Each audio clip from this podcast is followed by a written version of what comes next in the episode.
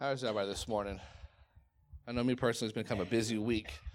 So, coming to the end of a stretch here, but I'm really excited for what God, um, I really believe, wants to speak today um, in this week. Um, I want you guys to turn in your Bibles to Isaiah 43. I'll reference a couple of other scriptures, but uh, we're mainly going to be right here in Isaiah 43. Um, how many people know what the Miracle on Ice was? there was a movie about it. Kurt Russell starred in it. It was pretty cool if you if you ask me. I, I kind of like that movie. I don't watch it nearly as much as some other favorites that I have, but um, that story is basically it's from 1980. It was uh, when Olympics were really in the in the height of, of what was going on. You, you, had you know countries that were really going at each other. Um, the Soviets by then had had a big run in hockey. They were even considered to be like unbeatable. I think that the last time the USA won was 20 years before that, which was in 1960. They had won, but um, in 1980 it was like thought of that the Soviets just couldn't be beaten. You just hope to stand with them in, in hockey. And so Herb Brooks wanted this job. He wanted to he wanted to take on the Soviets, and he had a plan that was in mind that he was going to use. And uh, an interesting point of fact, I didn't know this, but in that 1960s team, he was the last guy to get cut before the final roster. The team that actually um, that had beaten the Soviets in 1960. He was the final guy to get cut, and I forget the circumstances around it, but he was he was vying for a position. So here he is. He he wants to take on the Soviets, and he has this idea. What he wants to do is he wants to take not the best players, not the NHL's best, um, not the all stars. He wants the right group of guys, and he wants to kind of pull them together. And what he wants to do is he wants to use the Soviets' own strategy against them. He wants to play like they do and it, and it and it causes strife amongst these committees that are that are part of that because it's kind of outside the box. It's it's different. It's it's new, and they can't understand it. How you're going to cut these best players? And he was even told in the movie shows this out. He's even told he's like, you cut the best players, and he looked at the assistant. and He goes, I'm not looking for the best players. I'm looking for the right players, the right group of guys. But it's amazing how when somebody wants to do something that's new, you know, specifically somebody who's in charge, like a coach, just how much resistance there can be. Because we're so comfortable with what we know and we can predict it and we can map it out when really all that needs to happen is that we need to trust the guy that's at the helm even if he wants to do this new thing right? And there were several new things that he did you know? Um, so tonight or today i want to talk about 2017 i want to talk about a new year for all of us a new year for me for our families for our job situations a new year right? A new year with god wanting to bring on new things. So the question tonight is can you see what god sees? Okay? All we can see is what's in front of us. I think i read a statistic that said that the uh, human eye and I'm, I'm guessing it's the the most perfect of vision. You could have 2010 or 25 or whatever it is vision but they say that you could perceive or see one candle having been lit from something like a mile away or something ridiculous like this. It's it's a crazy statistic that said in the pitch black of darkness if somebody lit a candle a mile away the eye is able to perceive that light that one candle light Okay? But again, as, as wonderful as that is, that is so very short sighted because God sees everything. He sees what's going to happen on your birthday, He's going to see sees what's going to happen later in this year, and all of those things. So, can we see what He sees? That's the question tonight. Because when He brings the new things to us, understand that He's going to call you to something that you can't see. And we call that faith. We're going to really have to have some faith today. So, what are we going to have to do? Let's just jump right into this. I'll read different parts of Isaiah. I'll start kind of um, in, verse 8, and I'll just kind of dance around a little bit here, but I want to cover a few of these things. And just restoring Israel here. So, all through Isaiah so far, it's been all of what Israel has done wrong and all of these judgments that have been upon them and all of this. And now you get to this section of Isaiah where it's the consolation of Israel. It's where God's going to start bringing them back. He's going to restore Judah. He's going to he's going to bring them all back. And he says this. He says, "Bring out the people who are blind, even though they have eyes, and the deaf, even though they have ears. All the nations have gathered together in order that the peoples may be assembled. Who among them can declare this and, and proclaim to us the former things? Let them present their witnesses that they may be justified, or let them hear and say it is true. You are my witnesses, declares the Lord, and my servant, whom I have chosen, in order that you may know and believe me and understand that I am He. Before me there was no God formed, and there will be none after me. I, even I, am the Lord, and there is no Savior besides me going down. Thus says the Lord, for verse 14, Redeemer, the Holy One of Israel. For your sake I have sent to Babylon, and will bring them all down as fugitives, even the Chaldeans, into the ships in which they rejoice. I am the Lord, your Holy One, the Creator of Israel, your King. He's establishing himself of who he is. He is at the top. He is the guy. He is the leader, right? Who makes a way through the sea and a path through the mighty waters who brings forth the chariot and the horse, the army and the mighty man. They will lie down together and not rise again. They have been quenched and extinguished like a wick. Verse 18, here's the important part. Do not call to mind the former things, or ponder things of the past. Behold, I will do something new. Now it will spring forth. Will you not be aware of it? I will even make a roadway in the wilderness, rivers in the desert. I think the NIV translates a little bit different if you have an NIV. The NIV says, um, Behold, I am doing something new, right? And I think it also says that word right there, it says be aware of, is perceive. This word right here is basically to understand, to know, okay? Did you realize that no matter what it is in your life, when you react to something, when you react to it emotionally, when you make a response to something, it is a response to something that you've perceived. Okay? It is not just by sight or by hearing. Okay? That is nothing more than just input that goes in here, but once you've processed it, then you react to it. Okay? Otherwise, the meteor coming to you is just a meteor coming to you when you realize that a meteor coming towards you is going to be a danger to you, you react. You begin to move, you, you, you make judgments. And so understand when, when God is saying, I'm doing a new thing, He doesn't just want you to, to know it like words on a page. It is meant to cause for you to move, it is meant for you to do something in response to it. So I think that we're going to have to change our focus we're going to have to change it completely because right now we're kind of we're so short-sighted. All we are is living in our moment, in our day today, Sunday morning, right? What is it? January 15th. So here we are in our moment. So what is this day? Right? It's Marla's birthday. Okay? That could be the beginning and the end, right? It's also championship day in football. Okay?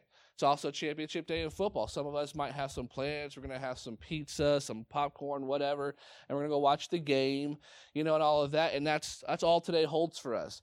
But if you under, if you look at that, you understand that you're you're kind of shrinking down this day. What does God want to do with this day? Who are you going to rub shoulders with today? About that classmate from 20 years ago that, that just comes out of nowhere and you're not expecting that, right? But that starts to kind of war with that football game. I got 10 minutes to the game, and here's the guy. I'll exchange numbers. That's what I'll do.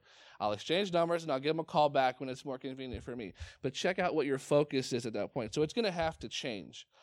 And I want to dive right into this concept because if you look here, especially in verses uh, 18 and 19, what, is, what does he say? He says, um, I will even make a roadway in the wilderness. I think the NIV translates that I'll make a path in the desert. Anybody ever seen a desert? Whether like on TV or a picture, you've ever been to a desert? When you look out, what do you see? A whole lot of sand. A whole lot of sand. It's like sand and horizon. You couldn't make a path in a desert if you wanted to. You know what I mean? Because all it is is a bunch of sand. So we see sand. Do you follow where I'm going with that? So when we look at this this endless landscape that is nothing but sand, the last thing that we're seeing is direction. We should go this way or that's going to lead our way home because it's just complete endlessness of sand and horizon. That's all it is. So if your life feels like a desert tonight, today, for whatever reason, I'm going to ask you, what do you see? Do you only see the struggle? Do you only see the sickness? Do you only see the stagnation? Wow, I'm not going anywhere. Nothing's happening. Is that all you see? Because I'm telling you, you see that, and that's what you understand your life to be. But what does God understand your life to be? Does He understand it to be that desert? Absolutely not. There's no way. That's not the God I serve. If that's the God that you serve, you need to be up here today. And I need to be praying for you because that's not the God that we serve. He, he's going to make a way in that desert, right? What about the wasteland? He says here, rivers in the desert. I think the NIV translates that uh, streams in the wasteland or something like this, right? So picture that wasteland. And again, we're only going by what we can see, what our eyes can actually see and process. All right? You look around this church, and what do you see? I see people. I see people committed to the Lord. I see people moving in the same direction as me. I see chairs. I see people listening to the words that I'm speaking. I'm reading out of the Bible here, you know? But what does God see? God sees an entire group of people. He sees a lamp, right? He sees a light. He sees us as a unit moving forward, right? And he sees us in the effect that we're supposed to have because that's a purpose that we have. Our purpose is not to sit here. It's absolutely not to sit here. It's important that we are, and we always should be every single Sunday. We need to be in the chair. We need to be listening, but that's not the purpose.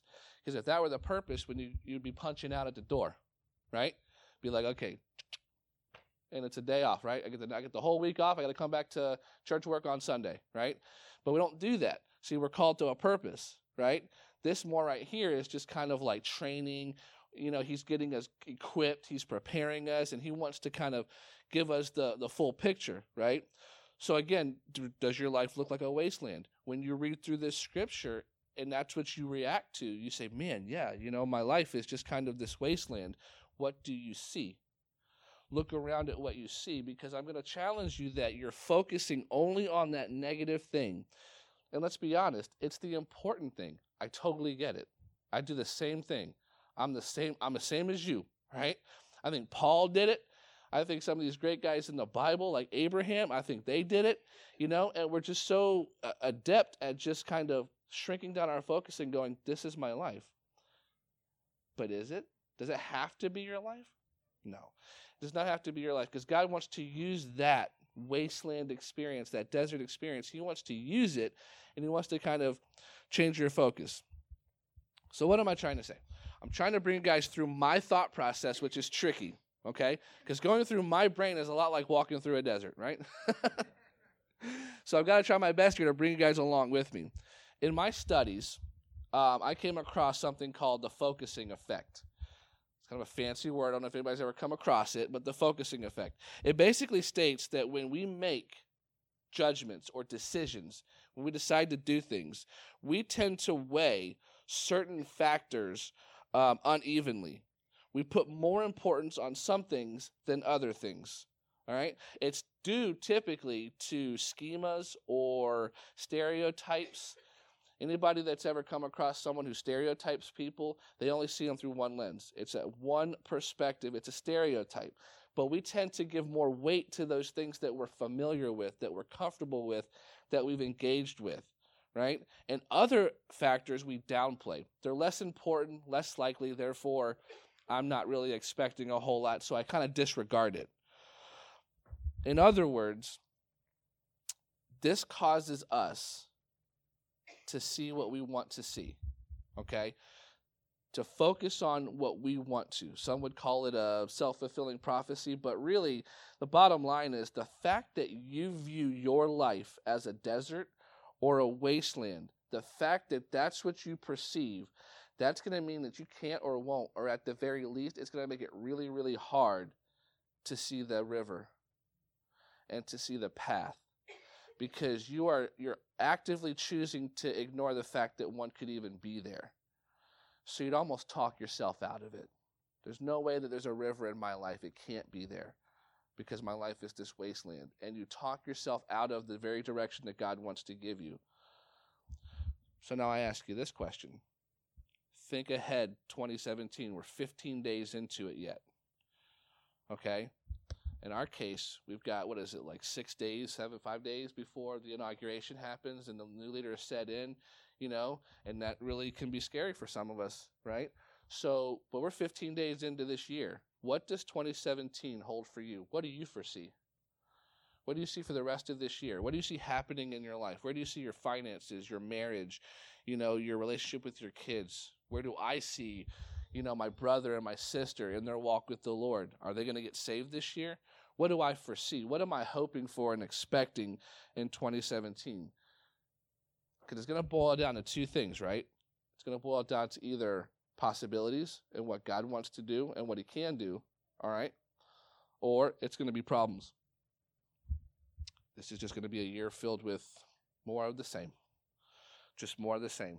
If your focus is more of the same, it's got to change, okay? God is the only thing all right? The only person that is the same yesterday, today, forever in his character, in who he is as God. He will never cease to be who he is, but I promise you this he has good things in store for us this year. He has great things in store for us as a church, for you as, as just individuals and your families. And I need for us, I want for us, God wants for us to open up our vision, open up our our focus on what we can see. Because if you're going to discover the awesome things that he wants for you. And again, I keep coming back to that word focus because there's going to be distractions. There's going to be those things that are going to come in and they're going to pull our attention away. And you've got to be able to bring it back to what to what God wants um, and what He wants to do. But if we're going to discover them, we're going to need a couple of things. Um, we're going to need proper perception. We're going to need to be able to see it um, the way it should be seen.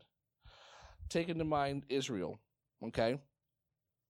How did God see Israel at this time? Now, he's just taken 30 something chapters and laid out all of these things that they had done wrong. All of these areas where they had disobeyed him and they had strayed away from him, you know. But how does God view them? Right? And how do they view themselves? Given all of their failures, and let's be fair to us, right? Given all of that, they're just getting what they deserved. Right? You disobey a commandment, and there is a judgment. God can choose to do it right away. He could do it a week removed. He could do it just when you know you go up and have to give account for all of the things you've said and done, right? But they could be viewing it that way. You know, I'm sure felt uh, some of them felt like, well, you know, we're cut off for good. There's no way God's going to restore us. You know, we've done all these different things with idols and everything else. There's no way God's going to bring us back. You know, these are some of the ways that we can think. Because guess what? Newsflash, right here, this is Israel. We're no different than these people. It's just we live in a different time, but we have the same kind of patterns that we can get into, the same kind of struggles and disobedience that they had. You know, we have the same thing. Um, they might feel like their life is a wasteland or they're wandering in a desert. Okay, you might be feeling like that. You're wandering around in this desert. You're wondering, okay, God, I know that you're here somewhere. I just can't find it, but all I see is desert. All I see is desert. All I see is wasteland. You know? But that's because that's what you're looking for, because you're in a desert. You start looking for, how can I put this? Okay, if I were to say, I want you to open up your eyes and look around this section of the room just this section. Forget the stage. Forget the sound booth. It's just this right here the chairs and the people. I say, look around, tell me what you see. You see chairs and you see people. I say, find the table. What's going to happen? You're going to look past the chairs. You're going to look past the people. You're going to move them. Mike says, find the table. It's going to be here somewhere. These now don't even matter to you. They're insignificant. They're just more like in the way, really, because you're determined to find the thing I tell you is there. Where's the table? Do you see how the focus changes? You care not anymore about the chairs, only finding the table. So when you change your focus and you realize, okay, God, you're telling me that there's a river here, I'm going to find it because that's where I want to be. You're telling me there's a path here, I'm going to find it because I want to be on that path. And suddenly, the desert's mostly just in the way. But you're going to go digging and you're going to go find it because God said it was there. But understand you're actually following him at that point. You've now You, you no longer react to what you feel is a desert or a wasteland. You're moving on past it, which is what you need to be doing, and keep moving on ahead and keep moving forward. You know, you have to see the possibilities that God sees. The bottom line is this He can take a dried up and wasteless, um, a wasteful land. He can do that and turn it into a river and a way. He can do it. So maybe the truth tonight is you are in a desert. Maybe you are in a wasteland. Maybe you've made a ton of mistakes last year. Maybe you were Israel in the first 37 chapters of Isaiah. Maybe you had idols. Maybe you just chose not to follow God at all. Maybe you never read your Bible. You know, maybe your relationship with Him is just completely just nothing, okay? But God doesn't want that and doesn't see it, nor does He ever let you go. So you come back to Him and He will show you where the path is. He can turn that whole thing around. But be careful, don't get ahead of him. All right? Don't jump ahead of God and go, okay, God's going to turn my life around and here's what he's going to do. Careful because he might not do that. And you're going to wind up swinging to the other side. All God wants you to do is follow after him. Sometimes you'll be in a valley, sometimes a mountaintop, but every step of the way is planned out and purposed. You need to be doing what he wants you to do. All right? So that's that first thing. You've got to change your focus. Stop looking at your life, even if it's true. Stop looking at it and saying this is what it's always going to be. Okay? Number two, you've got to now focus ahead. You've got to focus forward, right? Because your life might be a desert right now, but what does He want your life to be later in this year? Okay? Where does He want you? Where does He want you serving? Where does He want you ministering? You know? Maybe there's a whole group of people on Facebook that you have contact to, right? So we take Facebook and all its negative aspects. We have all those friends, right? Which I never understood. Some people have like a quarter million friends. Okay. You know, you know a quarter million people, but I don't know if there are a quarter million friends, but you know, but you have all these people that are on there, but you know, maybe there's a whole group of people that you can be simply ministering to, that you could be reaching out to, that you could be sharing Jesus with. You know, for those of us who you know have graduated you know you have classmates people that are part of your graduating class that life has happened you know and who knows what's going on in their life that you could be ministering to them but you've got to you've got to focus forward um, there are two things uh, within that that i see as a problem and I'm going to be careful as I navigate through this because we definitely see it with Israel here in Isaiah when you uh, when you look through. Because the fact that God says, "Will you not be aware or perceive the new things?" It seems to mean that they're stagnant. They're kind of holding on to something, and it's these former things. Don't don't look back at those. Don't ponder them.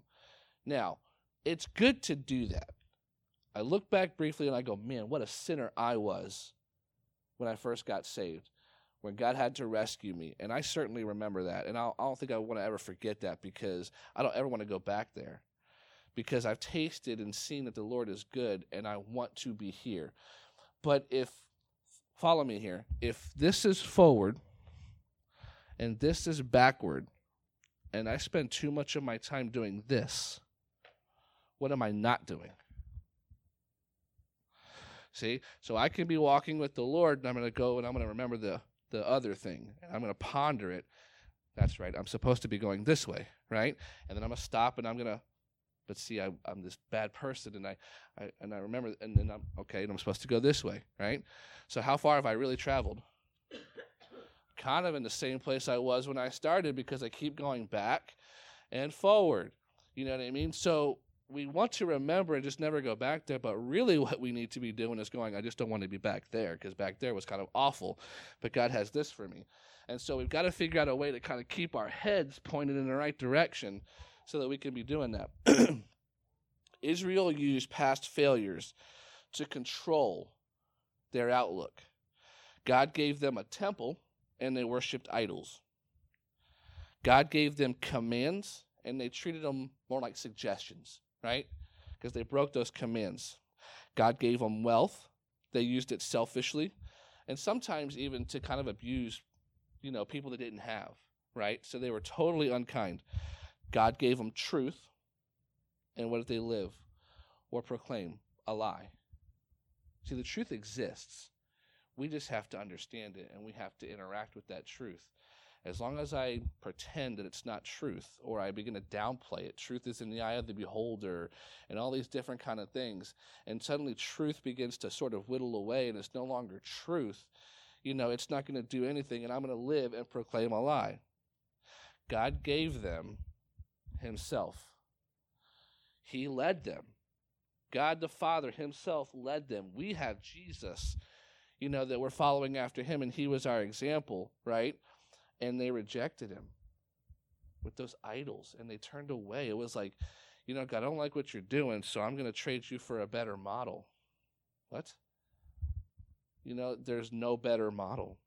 He's the the king, he's the top, you know. They also depended, number two, on past victories. This one's kind of tricky.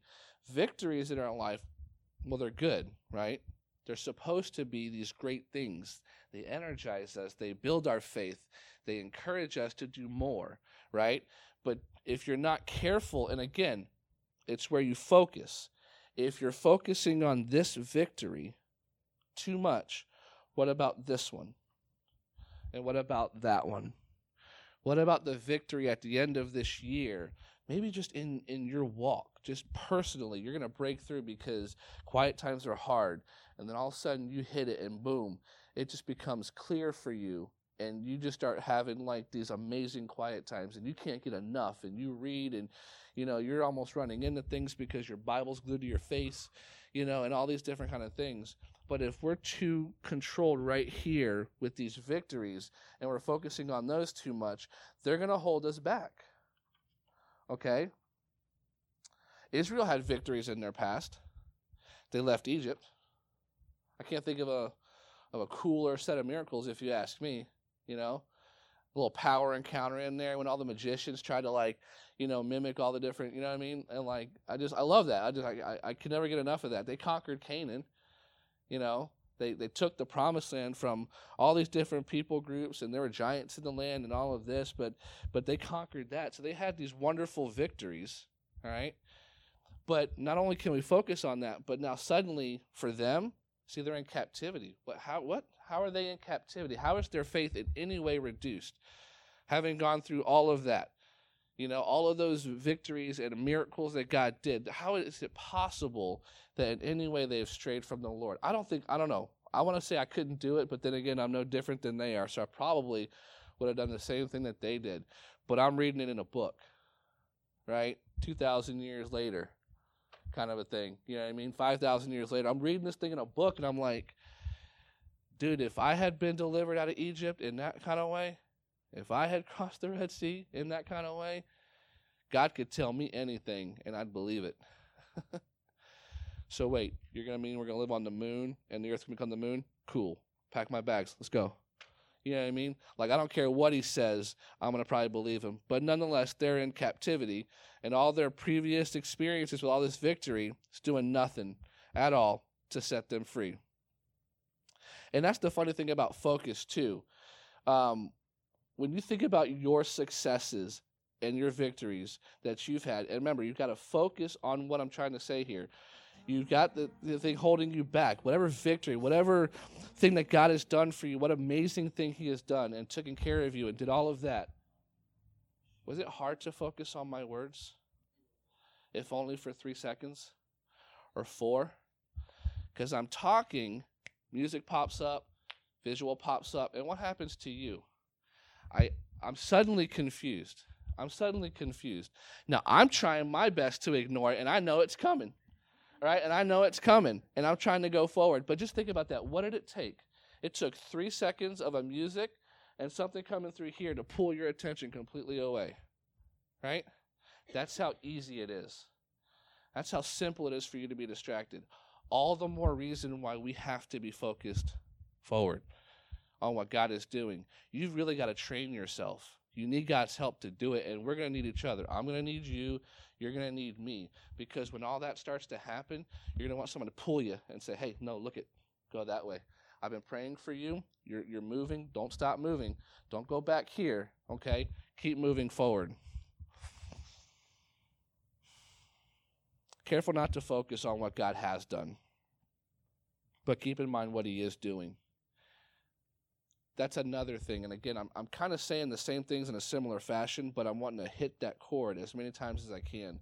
What God has done for you, amazing. Always will be. It's part of your testimony.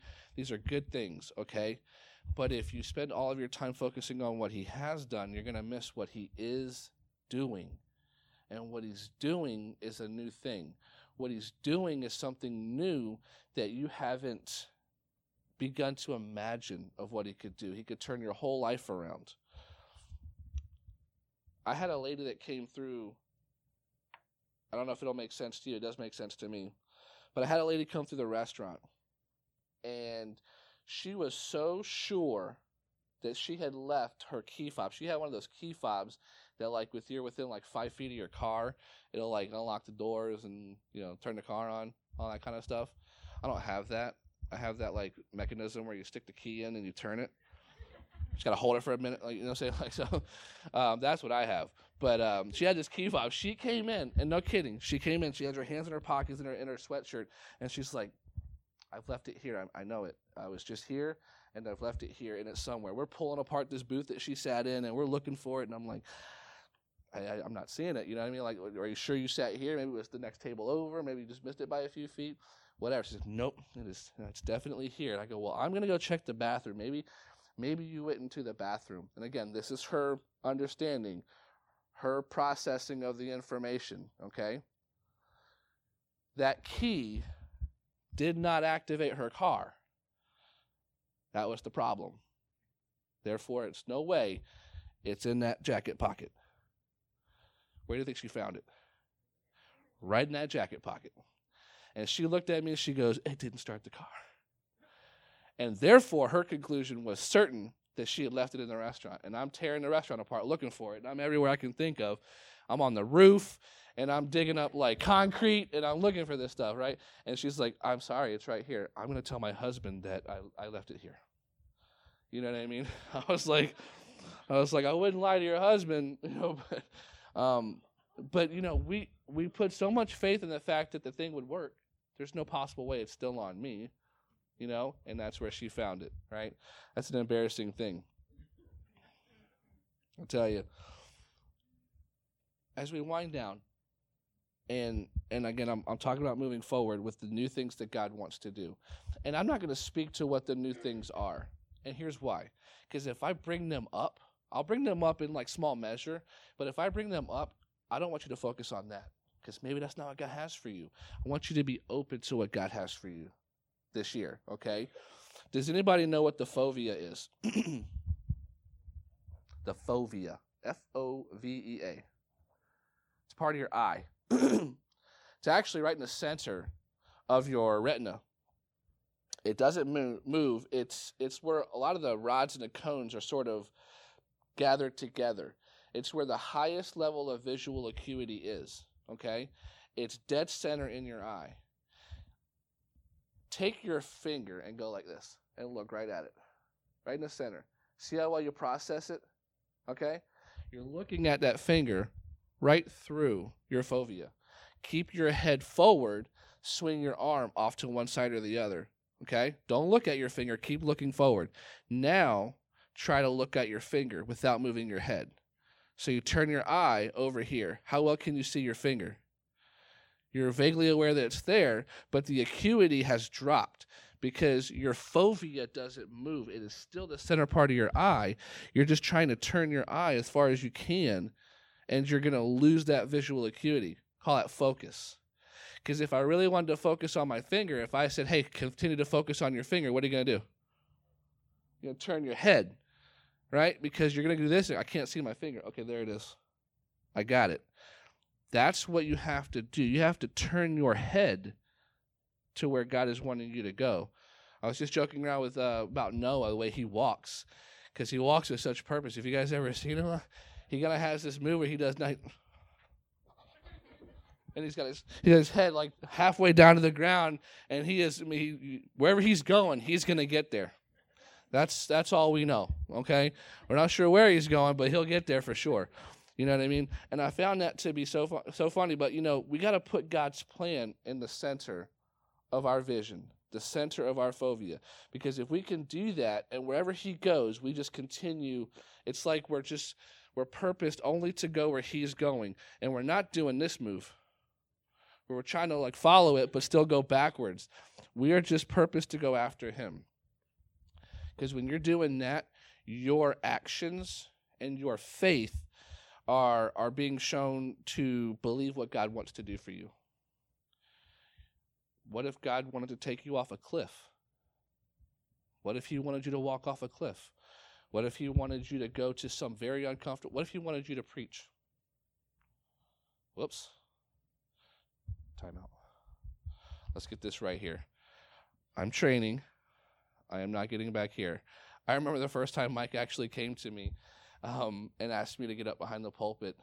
I joked and I did like a double take because I kind of didn't believe him. Now, for months before, we had we had joked and, and I threw it out there and all that, but he was being serious. And I never saw myself back here. But what about you? Getting back here behind the pulpit and letting God speak through you and give you a message that you know you want to encourage people and you want to drive them. Anybody that's known me which honestly the church has kind of changed so much. We're getting to be the minority now but anybody knew me before i came to this church this right here this is a red sea conquer canaan kind of a deal right here. You know what i'm talking about? This guy back here? Oh yeah you know what i mean and they'll tell you stories it's part of my testimony and the whole bit um, but it's, what does that do whenever i mention that what if god wants you back here Immediately you heard the words and you reacted, you responded. No way. Almost guaranteed. There might be one person in the whole room that might go, Well, if that's what God wants, I guess I'm good with it. But for most of us, in that split second, you had a hundred thoughts go through your mind. I'm not equipped. I don't speak well. I don't sure I'm understanding. I'm not going to be confident enough. What if I speak wrong? What if I say something wrong? And you go down that whole road of negatives, right? What if God is God and He's the king of your life? And what if He's changed your life? And what if your testimony is real? And what if your faith is real? And what if His message is powerful and coming through your mouth? You know what I mean? What if all of those things that we never actually think about or focus on? Because those are the things that are at play, because maybe that's part of His plan. I never would have thought it, not in a million years. You know, and now I've been back here a handful of times, and the worst problem I run into, truly, is that it's hard to follow me sometimes welcome to my life. I mean, you know what I mean? So, like, when we have more conversation and I can take more than 45 minutes to explain it to you, you know, I sat down with Sarah uh, last night. I think it was last night, night before, and I go, "Does it make sense to you?" And we begin to go in there and kind of make some changes. And she's like, "Well, what if you, what if you like didn't do that but did this?" And you know, but um, but but you know, it can be hard to follow me sometimes you know, because I get so excited in my head and I'm reading through it and I'm like, yeah, okay, God's going to do all these great things and, and, and all of that. But I want that for you. And all I want you to do is turn your head.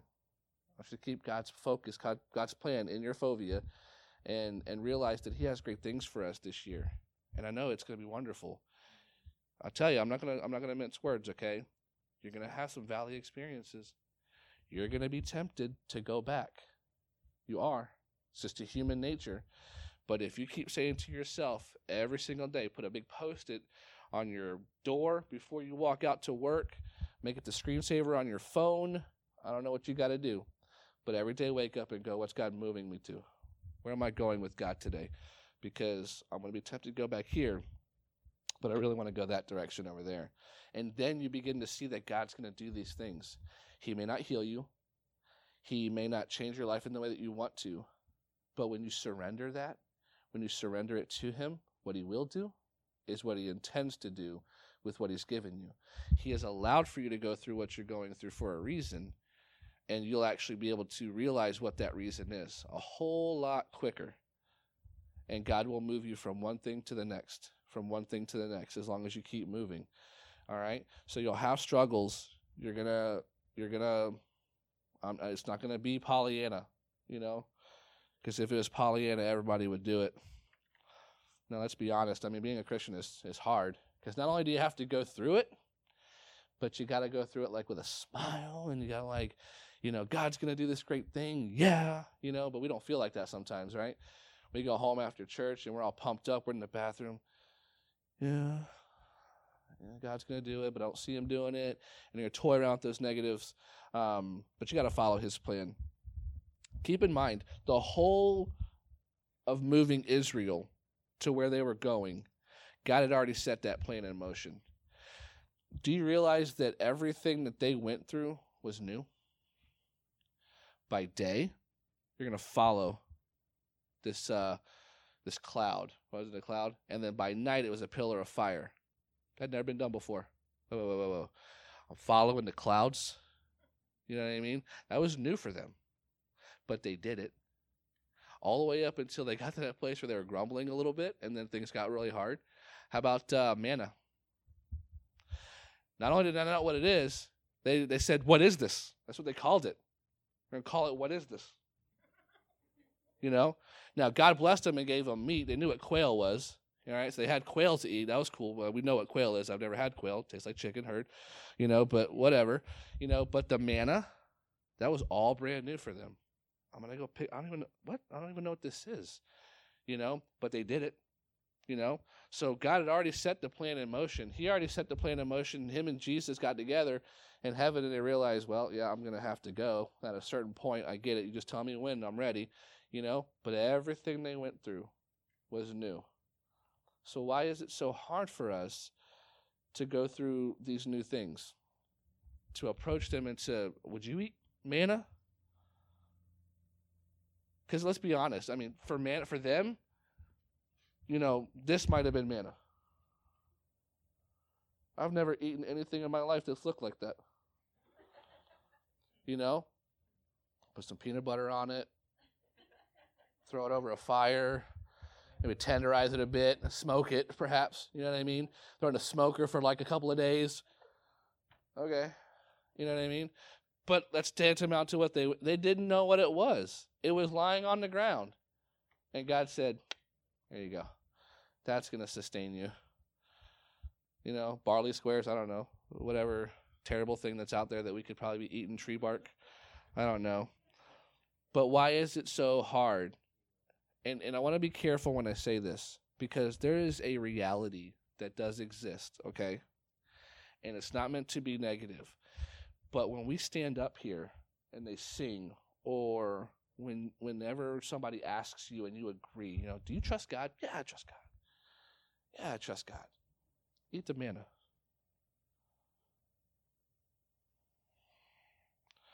How about bread? How about uh, dates? we have these things, God. You can totally give that to me. But if I fully trusted Him, I wouldn't question it, right? If I fully did, let's be honest. Do I fully trust God? No. I got plenty of room I can grow.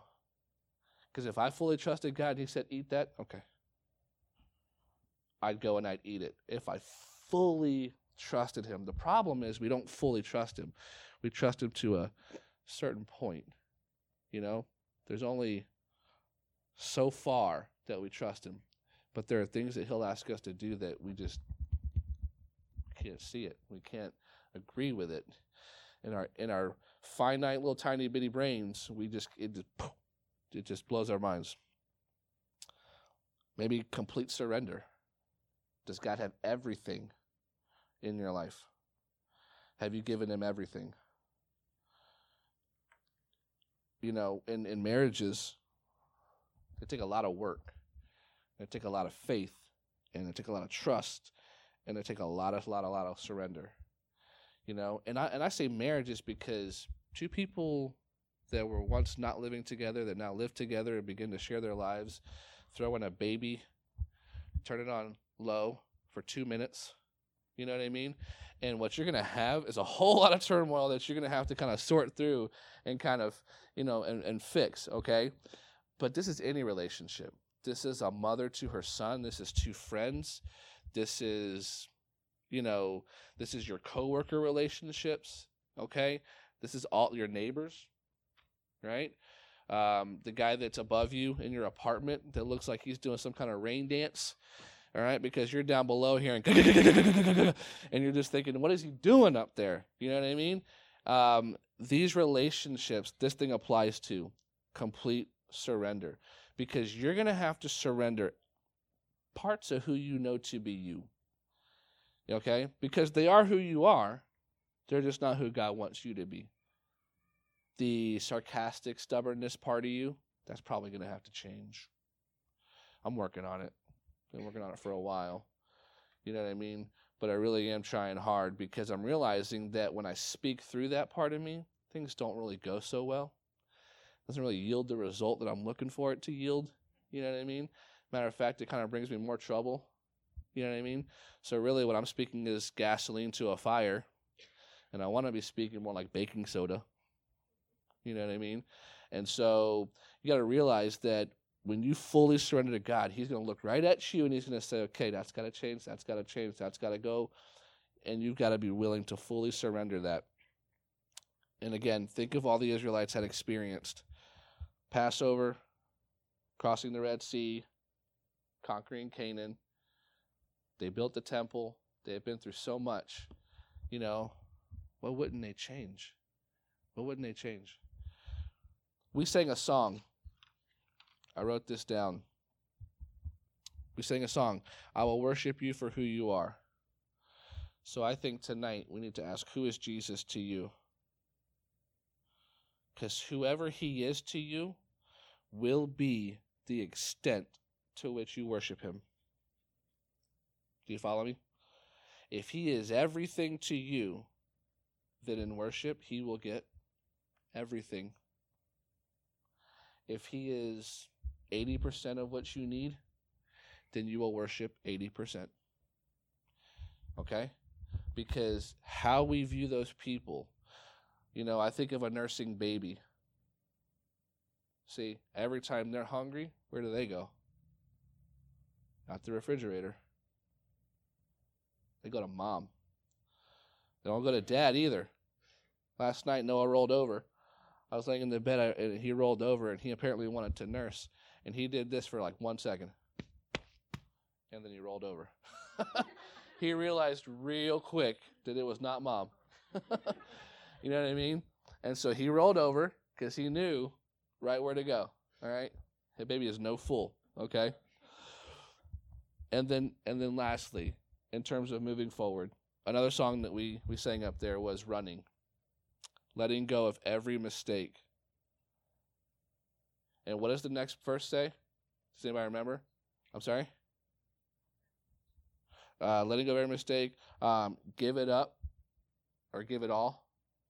What would you give up tonight? What, today, what would you give up to go God's way? I want you to think about that for just one second. What would you give up? Would you give it up? All of it? Everything? You know?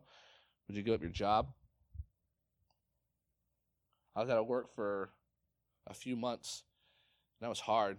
I saw God's provision in amazing ways like I'd never seen before. It was a new thing for me last year. You know, I lost my job and God provided everything that we needed and more. That shaken down, pressed together measure. Yeah, my family experienced that October of last year through almost beginning of December. And I started my job and I still had to carry over because I feel like 2J's held back like six months worth of pay. It felt like forever before I got a paycheck, but um, I'll never forget what he did there, you know. But now think about it, I got that job, right? Yes, job. Would I give that up? If God wanted to call me somewhere else. See, these are the things I think about me personally as I look back on my life and I go, would I give it up? I just went through having not. I lost the only income that my family had. I had two babies and a wife and I'm thinking to myself, what am I going to do? And my only conclusion, the only conclusion that could even make sense is I'm going to follow him. Because he'll make the provision. I just, I got to follow him. And I watched him as he provided. And I mean, we, we found money, groceries at the doorstep, coming home from church. Coming home from church, people. Who brought the groceries? You know what I'm talking about? So, like, you know, but anyway, I've seen God provide in in in such crazy ways for our family. So He wants to provide for you. I know He does. The only question that we have tonight is what kind of expectation do you have? Do you serve a God that's going to turn your desert around? Do you serve a God that's going to take you out of your wasteland? Do you serve a God that's going to give you everything that you need? Because I know I do. And I've seen it. And I'm going to struggle with it. And that's that's going to be okay because I'm going to come right back to my focus. I'm going to turn my head and make sure that I'm going in the right direction. Guys, come with me because he has awesome things. He really, really does. Just understand, you might not understand it correct in the beginning, but he'll change it. Okay? All right. Well, Father, I do love you, and I ask God that you help us turn our head. I ask Jesus that you call our focus uh, to be with you, to whatever it is that you're doing, God. And for all these new things that you want to do, all these new things you want to give us, God. I pray in full expectation for each person here that we would run towards it. We would go and we would take it because you're giving it to us, God. That we would we would use it in the way that you want us to use it, Father. And that every time that you make a turn, every time that you lead us down a new path, God, we would do so in full faith and in those times, God, when our faith is weaker, in those times when we don't fully trust you, when we don't fully surrender to you, I ask, God, that you pour out grace upon us, God, and that you use our brothers and sisters around us, use your word, use our times of prayer, God, to call us continually to what you're doing. And I ask, Lord, if we ever get distracted too much by the past, help us, God, please, not to walk back towards it, but to continue moving on as 2017 will move on, God. I ask, Jesus, that every every great gift you want to give us, every difficult thing you want to give us to strengthen us and to grow us and draw us closer to you, you give it to us, Father. And I pray that our faith, our chain, as Mike said a couple weeks ago, would be strong the anchor, our truth, our hope in Jesus, that that chain. I pray that would be very, very strong, God, and that we would continue moving forward with you. Call our attention to you, God, every single day. In Jesus' name, amen.